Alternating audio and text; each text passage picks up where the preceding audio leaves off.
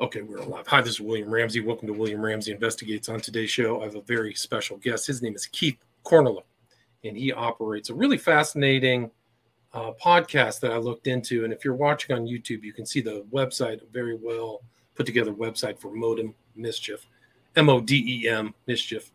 And uh, it's really kind of about the internet and some of these interesting characters that have been around, even to the present day people who I'm familiar with, some who I'm not familiar with.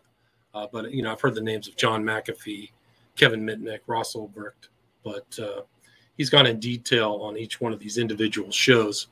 But Keith is also a senior podcast producer. He lives in Los Angeles. He was recently nominated as Best Director by the New Jersey Web Fest for the comedy fiction podcast Dirty Detectives, which he also created, wrote, and produced. In addition, he's an award winning voice actor. And again, he has a website for the podcast. It's the full name together www.modemmischief.com. I'll put that in the show notes. And the best place to listen to it, I will I'll also add a link, is pod.link forward slash modem mischief. But uh, he just put out a new episode today, which I listened through about a guy named Kevin Poulsen, who some of these guys have, uh, have a lot of experience going way back, but he can talk more about that. So, Keith, Korneluk, welcome to the show. William, thanks so much for having me. I appreciate it. Awesome. So, for people who may not have heard of your podcast or you, can you kind of talk about your background? You have other experience and kind of what led you to put together this really fascinating podcast, Modem Mischief. Sure. You know, I uh, I always said that if I, Modem Mischief is a show about hackers, the dark side of the internet. Um, when I was looking to start a new show, I love true crime but I think these stories that have been told about Jack the Ripper and the Golden State Killer have been told ad nauseum, and you don't need to hear that again. Um, when I was growing up, you know, in the 80s, I was really into computers. I think if I was smarter, I probably would have been a computer hacker, but I wasn't. So now I just tell stories about them. Um, so I always appreciated the technological and, you know, uh, people that are able to penetrate the systems. Um, and I wanted to tell those stories. I think that those stories are being told um, from a technological perspective really well in the podcast medium, but I think the everyday person doesn't necessarily understand much about computer hacking or what's going on in sort of the wild west of the internet. And I thought that telling that story that's accessible to everyone um, would be very interesting. And that's uh, here we are, 11 episodes later, and um, really enjoying it. Right. And you've done 11 episodes, but you also kind of have other episodes on your website for uh, select membership, right? And if I remember, so you've done more than 11 on these subjects, right? Yeah, we have we have a Patreon, um, patreon.com slash modem mischief, uh, where people can go and for five bucks a month we do uh, an extra bonus episode on the first Friday of every month. I've released a couple for free on a you know Apple uh, Apple Podcasts or every podcast provider. Um, and then we'll be launching in Apple subscriptions later this month. Um, but those are sort of the mini stories that wouldn't necessarily make a full episode, um, but definitely make for good storytelling. Right, and I do recommend people go check out your website, which again is Modem Mischief. Um, so you have you kind of go back to some of these really earlier uh, hackers or people involved in you know the kind of underbelly like you said of the internet. Can you maybe talk about a few of those cases? Some people might be familiar with some but i wasn't familiar with like legion of doom lizard squad soup nazi. Maybe you can just kind of go through a little retrospective of your earlier podcast sure. I, I, think what was really interesting and this is from an episode that's coming soon is that the um, the first uh, the first online transaction uh, took place, I think, in the 70s, and it was actually a drug deal between uh, people at Stanford and I think it was MIT or something like that. But computer hacking has been around for a long time. And the 80s, when people were first getting modems and starting to experiment with dialing out to places, uh, nobody really knew what a computer hacker was. Um, certainly not the United States government. I mean, you could log into NASA and the password was password you know, uh, Los Alamos nuclear facility. Uh, I think their password was also password. Um, so there were a lot of, uh, you know, teenagers that were interested, you know, that maybe weren't uh, as social, you know, in high school, um, who were, you know, dialing out at night and exploring and seeing what was out there.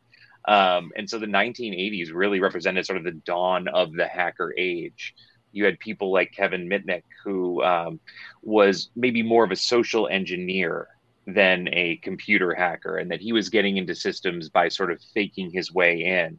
Um, but he was one of the first people who who was convicted, uh, served real time, got real sentences, um, and now, of course, you know, runs a publicly traded company. A lot of these guys end up in uh, computer security. You know what I mean? The people that were once hacking you are the ones keeping you from being hacked. It um, reminded me of like Frank Abagnale, who was that guy who was always kind of weaseling around.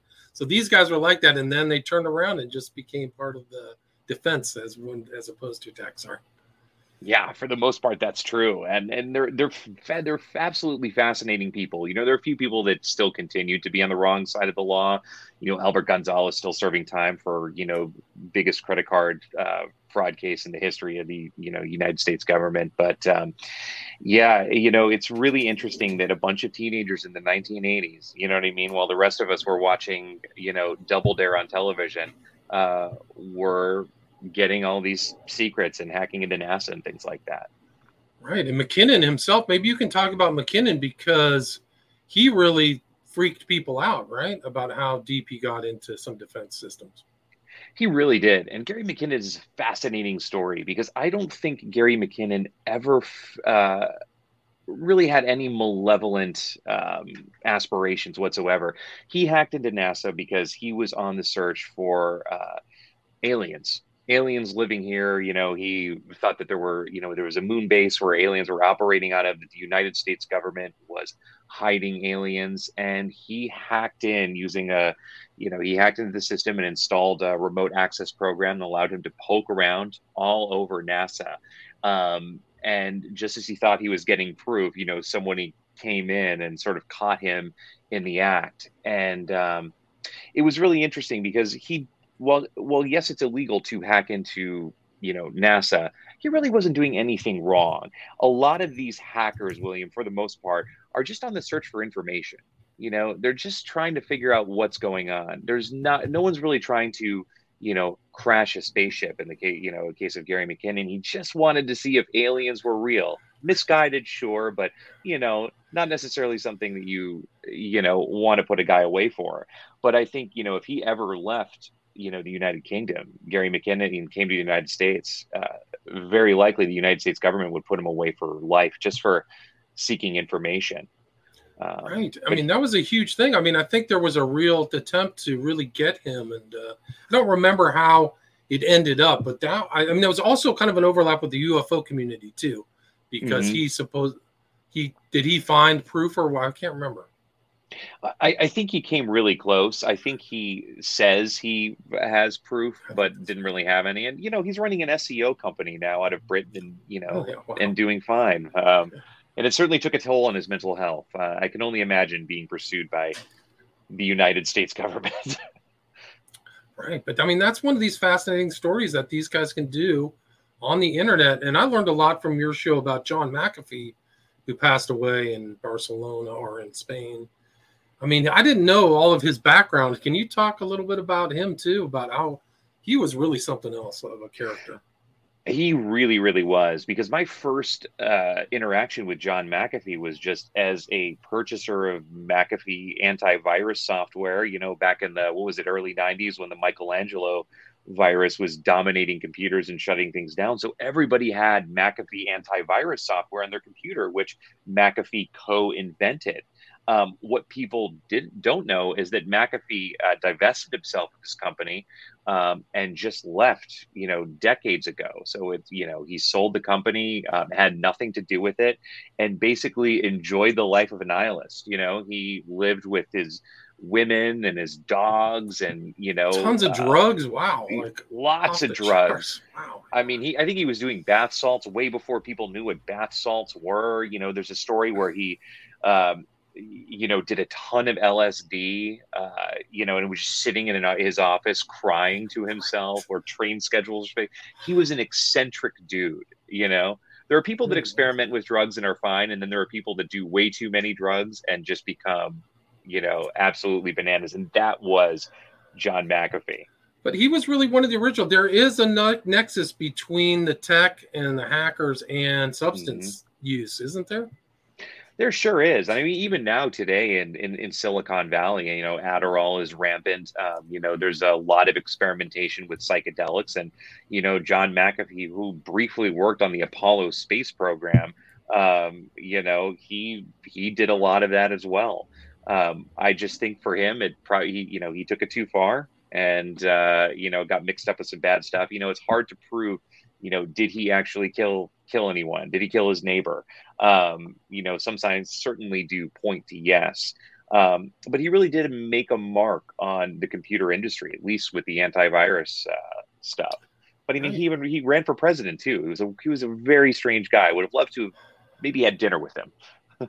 yeah, I, I don't know if I'd want to call him a friend, but no. he was something else. But I mean, one of those people with that arc within the hacker community. He was still active, kind of social engineering or like, uh, well, it's culture jammer or something like that. Right? So he was still kind of in the game, like that weird video of him doing drugs with the strippers and stuff. Oh yeah, yeah. I mean, so it's just another example. And then there's, I mean, there's another one that's really this modern kind of thing that I've looked into, which is I'm talking about drugs in the underground. Can you talk about Ross Ulbricht and Silk Road? The Silk Road was an absolutely fascinating story. And when you're creating a podcast, it's sort of a perfect storm of ba- uh, of things that happened. Um, you know, Ross Ulbricht basically wanted to start the Amazon.com of drugs. Um, and that was the first of its kind. You know, there was no place to really buy drugs online in a somewhat safe, somewhat regulated environment. But what Ross Ulbricht did is set up a site that allowed people to purchase the same way that we might from vendors on Amazon um, cocaine. Those people would have reviews. You know, if you had a bunch of one star reviews because your cocaine was mostly, you know, flour, uh, nobody's going to buy from you anymore. So he really wanted to create trust among the users. Um, because of that, he became a multi-millionaire. Um, he he was hugely responsible for the pop, you know, for making Bitcoin so popular. Um, because Bitcoin is what was accepted in the site. If you accept cash, there is a way for the, you know, the government to trace it. Um, he really made good use of the dark web um, and allowed people to get their drugs. In fact, you know, there's an interesting story. He actually employed a physician and several uh, several other healthcare professionals to make sure that people who were doing drugs were doing them as safely as one could possibly do them. Um, and he just wanted people to do whatever whatever they wanted to do.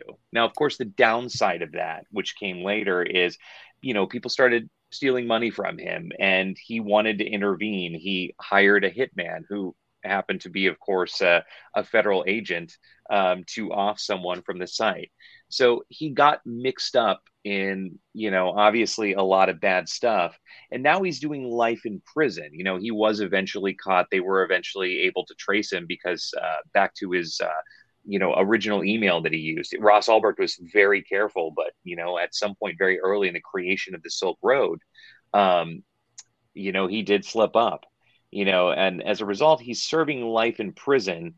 And you know, there's a big debate there, William. You know, the question is, you know, he provided the site that allowed people to sell drugs, and obviously, did people did overdose and, and die as a result of that. But he didn't actually sell them the drugs. Right. Um, he was but a middleman. he was an intermediary. But right. he was kind of like those original. I think that ethos is very common among a lot of these hackers is libertarianism, yes, kind of anti-authoritarianism. I think he had those two sensibilities, and that was maybe one of the reasons or uh, influences on why Silk Road started. Yeah, he big libertarian. That was one of the key tenets of his site. I mean, he loved to spend time in the message forums talking about libertarianism. Uh, that was hugely important for him. Right. And so it is interesting. And I think you mentioned Bitcoin. I thought that his Bitcoin bank, I don't think they ac- accessed it, but it was it grew over time to some astronomical sum, right? I think it was over a hundred million dollars that he had personally, and I think that the Silk Road had processed over a billion dollars worth of transactions, of course, using using Bitcoin. Um, but it was interesting because he did not know how he was going to be able to get the Silk Road to function uh, in terms of payment until Bitcoin came along. and that was huge, you know. And then of course he got med, uh, mentioned in uh, I think it was uh, a big article in Gizmodo, um, which popularized the site and got more people into Bitcoin as well. So I don't think you can attribute all of the success of Bitcoin to Ross Ulbricht, but he had a very uh, influential part of the early uh, recognition of it. Right. Where I mean, it's it's just off the charts today. Like it's just I don't know what a Bitcoin is now. Is it 35k or something crazy? No, it's something crazy. Yeah. So I mean, there's a lot of other things. I mean, you don't just talk about individuals who are on there. You talk about some of these other kind of viruses and events. I think that are really important. One of which is Stuxnet. Can for people who don't know about that event, can you go in detail and you talk about that in detail in the podcast? But can you talk about that? Stuxnet is crazy. There, there are people much smarter than me that said that World War III will not necessarily be fought on the battlefield; it'll be fought online. And a great example of that is Stuxnet. Um, you know, uh, Iran was trying to get nuclear capabilities. Um, they were it was under the guise of you know clean energy for the country, but very obviously, uh, President Ahmadinejad was trying to create a nuclear weapons program um, which would pose a huge uh, a huge problem for that area of the Middle East. I mean, specifically to Israel. So um, we're doing a podcast on this shortly. But Unit 8200, which is the technology uh, sort of cyber warfare division um, of Israel.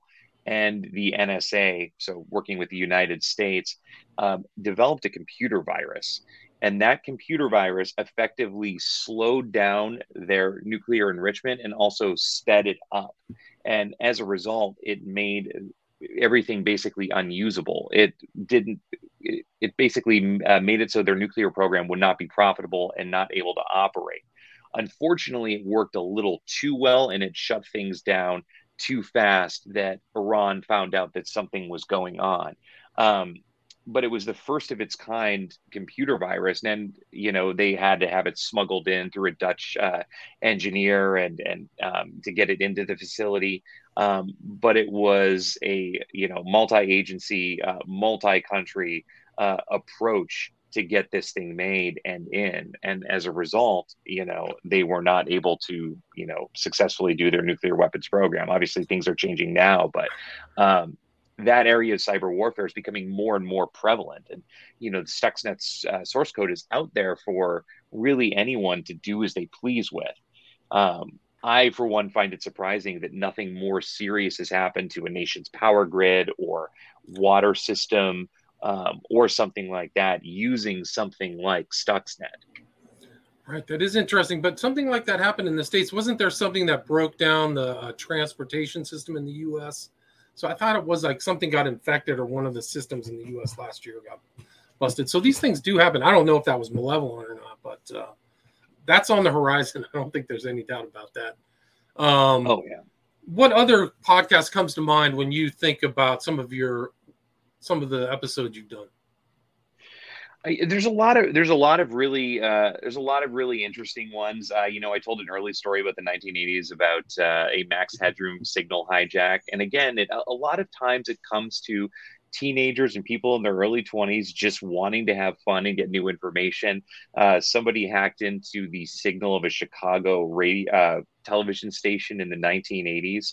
Uh, and they dressed up as Max Headroom, who was a somewhat popular sci fi character back from the 1980s. Uh, and they just interrupted a football program it was on and um, they had this guy just talking about you know how he hates liberals and then he pulled down his pants and showed his bare ass and you know there was a woman off screen spanking him and it's it's just it sometimes it's just fun. You know it doesn't necessarily always need to turn into uh, you know a nuclear program being shut down or, or, or something like that. Um, you know we did a, a bonus episode not too long ago on ransomware you know, which is really scary. And it's happening to many people. I think it happened to my dad randomly, you know what I mean? Where your data becomes effectively hijacked unless you pay a certain amount of money $250, $3,000. You know, they've held hospitals hostage, um, you know, unless they pay these amounts. And more and more people are doing that. And the infrastructure around ransomware is crazy. If I were to hold your computer ransom, William, and I say, you know, you got to pay me $500 worth of Bitcoin to get it out, there's a service that you can dial to get technical support in terms of how to set up your Bitcoin wallet and how to pay the Bitcoin. So I can do that. So you're talking to a real customer service agent to get your hijacked data back, which is crazy. That is it's crazy. it's amazing that somebody thought to actually monetize that. Right, but they're some of those are real money. They're asking for legit numbers. It's like corporate espionage or something. Like give Indeed. me all that stuff. Yeah, so it's very serious. I mean, there's some pretty clever people out there. Yeah, yeah, And there really are. Yeah, and I think that that's like the theme that runs through all these episodes is there are very smart people tinkering around. One of those is Mitnick, right? Kevin Mitnick, very young guy, just uh spending time online, just spending time looking around. I mean, they also have to be like, I don't know, you have to be a certain type of person. I think in your um McKinnon episode, like the guy was you said he was online 24-7, just like obsessively tinkering around, right? Yeah, I mean Gary McKinnon had Asperger's syndrome, so there were Oh. certainly some, you know, uh, some issues there. Um, you know, a lot, a lot of these guys tend to have some sort of social anxiety. I think, you know, in the case of Kevin Mitnick, you know, this was just a guy at the time who's, you know, really overweight, a little bit awkward, but the guy was a charmer. He could literally charm anyone to really do anything and allowed him to have fun. And for him, you know, you know, he there was some molestation in his life. There were a lot of bad things that happened to Kevin Mitnick, but online and you know, in the world of social engineering, it gave him a lot of control. Um, you know, and he went away, I think, for a long time and, and, and didn't really need to go away for that long. I mean, I think some of the laws have changed, but you know, uh, you know, but he found a way to make a living out of it. I mean, Kevin Mitnick has done very, very well doing exactly what he got in trouble for. Um, He's still around. I mean, he's in his 50s, I think, still working. Just like this Mhm. guy, Kevin Poulsen, who you talk about in your most recent episode. His arc of his hacking all the way in, in his kind of like career arc is really something else. It really is remarkable. Yeah, Kevin Poulsen, you know, a similar trajectory with Kevin Mitnick in terms of the early hacking and some of the social engineering. And then he has this sort of kind of redemption story. You know, he becomes a journalist, he writes for Wired, he writes for the Daily Beast. Um, some of the criticism of Kevin Poulsen is that is where he's getting his sources from. Um, he did a really interesting thing uh, with MySpace, um, and he sort of wrote an algorithm to find uh, um, convicted pedophiles and sort of cross-reference them with, uh, you know, um, uh, profiles that they were looking at, and that led to some busts, which was interesting. Um, then there was the issue of I'm sure I'm sure you remember. I think it was uh, last year, or the year before. Someone posted a video of Nancy Pelosi um, and they slowed down her speech so it made it sound that she was slurring but they did it in such a way where it didn't um, make her voice go lower. So it legitimately sounded like she was having some sort of real senior moment. Or um, drunk, and it was just right? yeah or drunk yeah. And it was just some guy you know what i mean? Yeah you, you know he, he was a trump supporter just but he's just some guy you know having fun. And kevin poulsen used his um, uh, sources at facebook to find out who that was and he effectively doxed him you know? And you know look you could debate whether or not he the video should have been put out in the first place but the reality is is that you know is a guy and when you dox someone online for doing something that half the population thinks is bad you know there's going to be a lot of really poor repercussions and so the debate comes back to is it right for him to have doxed this guy um, you know, and affected his whole entire life for something that was maybe in poor taste, but certainly not illegal. Right. It was like a troll or, you know, doing something like that. So Yes. there are questions about that. But Poulsen was the guy who who worked into the radio show and made sure he was the 101st caller, right? Yeah, yeah, they were giving away Porsches on uh, Kiss FM here in Los Angeles, and um, he rigged the system where uh, he actually had a friend um, uh, dial in, and uh, I think they won a couple of Porsches. He also won a few trips, uh, you know, and some money, which helped him because he was on the run. So, uh, you know, he's able to sell the Porsches, get some money, go on some trips and things like that. So, a really, really smart guy, and uh, you know, with a redemption story. Yeah, something else. And talk talk about I didn't listen to the one about the biggest credit card fraud. Can you discuss that episode? Yeah, uh, that was Albert Gonzalez, aka Soup Nazi, um, and that was a that was a really interesting guy because he was really in it for the money. Um, you know, a lot of the hackers aren't. They're in it for whatever they think are their own altruistic reasons. Um, but Albert Gonzalez was really interested in money, and he started online purchasing credit cards, uh, taking cash advances from those credit cards and debit cards, um, and allowed him to sort of live the high life. You know, he was in Miami, he was doing lots of drugs, having lots of fun, hacking at night. Um, and then eventually figured out a way to hack into credit card systems. Uh, the TJX hack, which is basically uh, TJ Maxx, um, was one of the biggest credit card uh, hacks in history, and it allowed them to go in and get active credit cards um, that you know weren't expired or weren't going to get declined, and just withdraw insane amounts of cash. Well, the funny thing is, is initially he started working with the FBI to catch other people doing that, and while he was working with the FBI, he was still doing nefarious things like you know getting that. So he was making sure that he wasn't getting caught and always staying one step ahead. And it wasn't until much later that he was caught. He's still in prison. I think he's out due to be released in the next couple of years. But a, just a really interesting hack. And it's incredible. How much money did they say he was able to abscond with? I, th- I can't. I think it was over 150 million dollars, or it was over a billion. I can't remember how much off the top of my head. It was it was a staggering amount of money. Wow. And what's your take on Edward Snowden? I mean, I think that some people are curious about how how much he really knew. I, have heard some debates about that. What's your position? I think there's two sides of the coin on Edward Snowden. There is Edward Snowden is a traitor, or Edward Snowden is a patriot. Um, basically, what Edward Snowden did was he found out that the United States government was spying on its own citizens. They were hacked. They had the ability to, through the NSA, hack into your phones, hack into your webcams. Uh, you know, anytime you're around a computer. Um, and he blew the whistle on that. He leaked all of that information to WikiLeaks because he thought it was dangerous. There was no such privacy, obviously, that came from the creation of the Patriot Act. I fall on the side of Edward Snowden as a patriot.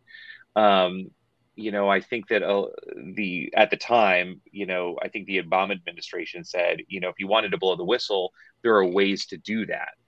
The problem is, is that many whistleblowers um, end up in prison anyway. And Edward Snowden wanted to make sure that that information got out so that the citizens of the United States knew what the government was doing. But I think the funny thing is, is you know, if you know your history, William, the United States government has been spying on its citizens since practically the dawn of time. I mean, J. Edgar Hoover, if he had what the NSA had, he would have absolutely done it. Um, but I think it's important as citizens that we know that. I don't think that our safety is compromised knowing that these programs exist and shutting some of that down or at least regulating it a little bit. Um, and it's not, you know, certainly not the Obama, just the Obama administrations. Both administrations of both parties have done some incredibly nefarious things when it comes to spying on citizens.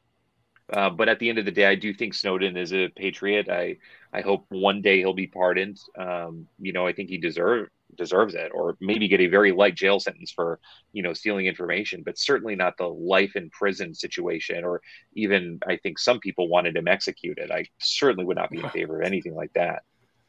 But that's another couple things that have shown up in your uh, episodes is WikiLeaks. You know, you've got Julian Assange is probably you know a whole nother topic, a whole nother internet topic too. How influential he was, how many people are dropping things with him. Can you talk about Guccifer? Is it Guccifer or Guccifer? I can't figure out how to pronounce that. But... yeah, Guccifer 2.0. Um, Guccifer 2.0 was really interesting um, because we don't really know who Guccifer 2.0 is. Guccifer was originally a hacker who, you know, was in prison for hacking, but um, the Mueller report that came out during the Trump administration basically said that Guccifer hacked into the DNC leaked a lot of embarrassing emails. Um, he was responsible for the disclosure that, uh, you know, for instance, the uh, DNC during the uh, Democratic debates um, had given Hillary That's Clinton right. questions. Um, they clearly favored Hillary Clinton over Bernie Sanders and were trying to give her an unfair advantage. Whether or not she would have won anyway, you know, is a, a a different discussion for a different day.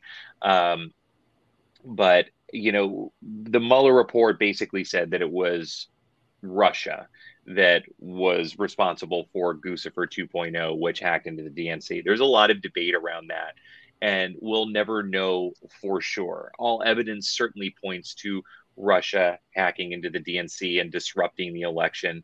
Um, they were certainly Russia and China doing a lot of that. Um, they've been doing that for quite some time, not just in the Clinton Trump uh, election, certainly in the last one as well. So um, they're always up to no good. Um, but what I think Guccifer 2.0 did was really sh- uh, sow distrust in the American electoral system. Um, and I think any major government would be interested in doing that to another government. And certainly Russia and China, you know, have a lot of interest in disrupting, you know, the United States government. And that's effectively what they've done. Interesting. Yeah. And I mean, it wasn't, I thought that wasn't, somebody asked in here, I think it's Lee Veltman asked, Kim Dotcom, wasn't he involved in that too? Do you remember that in 2016? Yeah, we actually have a Kim Dotcom episode oh. coming oh. up in a, in a few uh, a few episodes. Kim Dotcom, we mentioned him in our Lizard Squad Christmas hack. It was sort of our Christmas special, my gift to uh, the the listeners of Modem Mischief. But that was a uh, bonus episode we released for everyone, so it's available uh, anywhere you listen to podcasts. Um, basically what they did was they took down the uh, Sony uh, PlayStation Network and Xbox Live on Christmas Day. So everybody who got a new game or a new system for Christmas couldn't use it. Um, and Kim Dotcom, who was a big gamer himself, um, ex computer hacker, but really just sort of a showman, entrepreneur, big presence. I mean, he's a big guy, like six foot six, you know, 300 pounds. Um, you know, he offered essentially the equivalent of real money to get this hacking group to stop, uh, you know, stop taking down the system. Uh, they were they launched a denial of service attack on both networks, and uh, you know, if you were a kid or an adult who loves to play video games, that was a very sad Christmas day for you.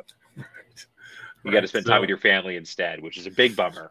Yeah, wow. You got to actually talk to your family. Wow. Um, and so there's just so much material. Like we really do live in a network world. And I remember the I'm old enough to remember the original modem where you had to take your phone and there were two little circles and you shoved it in there. Oh, yeah. And, I mean, that was like that was high technology. And when I was a kid, we used to kind of play games on that. But I mean, we've come so far. I mean, what uh, what do you see as other? You talked about some upcoming podcasts. What else do you think you'll be talking about in the future? Any themes or individuals or stories come to mind? Yeah, you know, I think we're going to get a little bit deeper into how governments are getting involved in the whole process of hacking and disruption of other countries. Um, we've got an episode coming up on Unit 8200, which is the cyber warfare uh, group of uh, the Israeli government. They had a big hand in Stuxnet, but a lot of other things there. Uh, we're going back again to the 80s in our next episode coming out two weeks from today. Uh, talk about the 414s, which is a group of, it was kind of like the first teenage hacker gang. Milwaukee, Wisconsin kids, you know, good kids ate club sandwiches after Boy Scout thing, but hacked into the Los Alamos nuclear facility. Uh, I know it was it was sort of and it was funny because it happened around the time that War Games, the '80s film with Matthew Broderick, came out. Right, which is yeah. about hacking, right? Totally about it, indeed. War, yeah. Indeed, indeed. So we got I, we want to tell fun stories, certainly. So there are a lot of individual hacking stories that are coming out of just guys who you know did some crazy stuff, and then you know we're going to get into um, you know stuff the government's done, and you know I I'm certainly not a journalist by any stretch of the imagination. I'm a storyteller above you know above all things, but we do try to stay objective or as objective as humanly possible. Um, you know, we're working on um, doing uh, two or three part series on Julian Assange. Um, we want to do it right. You know, the issue with Julian Assange is that his story is not finished being told. Uh, you know, we don't really know what's going to happen to him. Um, it kind of looks like he'll be extradited to the United States uh, and probably will never see the light of day again. Um, but we want to tell those stories correctly. Um, we want to have fun with the show, um, and we also want to sort of warn people about what's what's possible out there. So we'll tell some stories about you know nefarious things that happen as well. Right, we're just on the edge. I mean, we've only had this network system not that long, 20, 30 years comparatively human history. So I can expect there'll be very interesting things on the horizon. And when I was growing up as a kid, War Games was a huge movie. Oh yeah, kind of DVD or anything like that. So it played in the theaters forever. I just remember one summer it played forever. So people would go back and watch that over and over again. Really good movie ties into kind of your themes. And wasn't yeah. wasn't there a hacker group that came up? Was it 414 or 4100? Wasn't there a number that they used to use? I mean that that started a hacker group. I can't remember that. Oh, the four one four. That was it. So that was it. Yeah, that's based yeah, upon that's the coming, dial code. Yeah, it's it's okay. the Milwaukee area code. They, okay, they said that, that their you know street gangs would put up their uh, you know, they were the 26th Street Gang or whatever it was. Well, they they ruled the uh, the phone lines of 414. So that's episode that coming out it. two weeks from today. But you know, I'll say it's interesting, William, when you think about where cyber warfare is. Is that you know, I'm a, I love history. Um, you know, I, right now I'm you know watching some stuff on World War II, and just you know, imagine if someone like Adolf Hitler had these cyber warfare tools that are available now the destruction that could have been done with a click of a mouse, you know what I mean, or a click of a keyboard. And it's scary to think about, you know, a dictator who's really looking to, uh, you know, uh, invade. Um, they will probably be doing that um, through cyber warfare, at least to start. And that's a scary thing to think about because that that can affect people. They were um, they're saying Iran was trying to retaliate against Israel by increasing the chlorination in their water um, through a hack, and they almost got away with it, which would have poisoned the water supply for the people of Israel.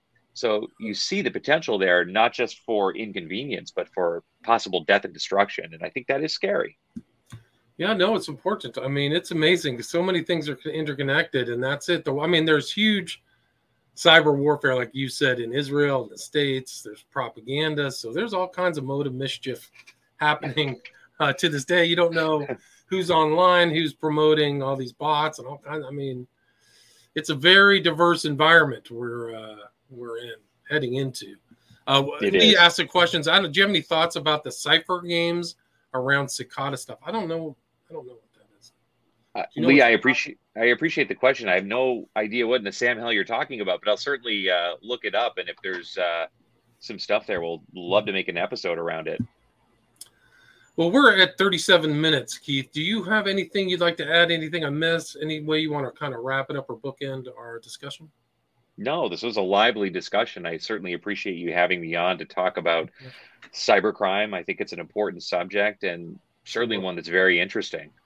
Yeah, no, I think it's a very important subject, very interesting. A lot of history, a lot of uh, kind of uh, you know computer history there. Let's see. You, there's a question for you: Would the U.S. government make crypto illegal? Do you have any thoughts on that? Uh, gameplay. I think that's a great question. Um, I think they would certainly like to. Um, it's amazing what what countries are able to lock down. If you look at the you know censorship in China and all the things that they'll be able to lock down, will the United States do that with cryptocurrency? I'm sure many people smarter than me could figure out a way to do that. Um, I think it's I think it's looking that way, but then there have been reports out that the United States is working on making our currency on the blockchain and going completely digital there because of the cost of how much it how much it costs to print money. Um, I don't know ultimately that they'll be able to. I think they would like to, but I think they see that the future is probably on the blockchain. I don't know if it's Bitcoin. I think you know, they'll probably need something faster, um, but I think it's inevitable. Um, and you know, every government, especially the United States government, has always been averse to change. But I don't know that it's something that they'll actually able to, be able to make it illegal, but they'll certainly make it easier to tax. There's no doubt about that. Gotcha. And uh, where's the best place to reach you? Like your website, you have a contact information if anybody wants to reach out to you for any questions. Um, yeah, you can go. yeah, you can go to modemmischief.com. Uh, if you go to contact, you can send a message. I'll receive that. Uh, the show is independently produced. Um, you know, I do work with the team, but uh, you know it's something that i do. So i answer all my email um, all of the social media stuff is on there. Like even a link to my personal website is there um, and you're more than welcome to check that out. Send me a message. I love uh, you know i love hearing from people. And you have a newsletter too so people can sign up for that. So there's a lot more shows coming in the near future. So people go sign up for the newsletter, and you're also on Twitter, Instagram, Facebook, YouTube, so people can kind of follow on with that as well. And this interview will stay on all, all Twitter and, and YouTube. If you missed kind of the intro or anything like that, feel free to uh, check that out there. Um, really interesting, fascinating topic. I'm really glad that you're looking into that because very important. I think that just understanding this modern kind of computer networked history is vitally important. And it, it has a lot of political effects, a lot of personal political effects. So, very well done job. Again, uh, title is Modem Mischief by Keith Korneluk. Thanks so much for your time. Thank you, William. It was a real pleasure to be here. I appreciate it. Okay, take care. See you there. Talk soon.